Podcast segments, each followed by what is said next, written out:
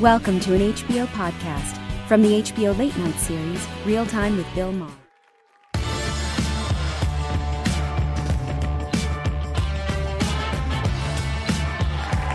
Thanks. How you doing? The Democrats are pretty excited because impeachment hearings, public hearings, start next week. This is going to be must-see kind of stuff. Uh, Joe Biden says he has already set the TiVo on his phonograph.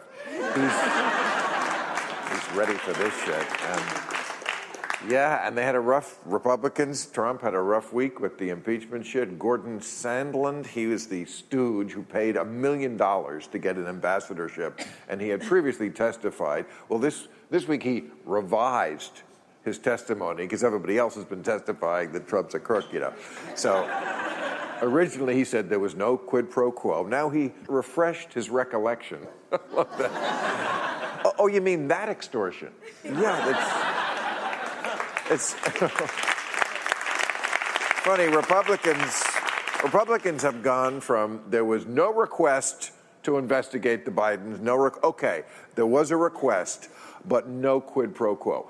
Okay, a quid pro quo, but it's not impeachable. To crime is not crime. Really, that's where they are.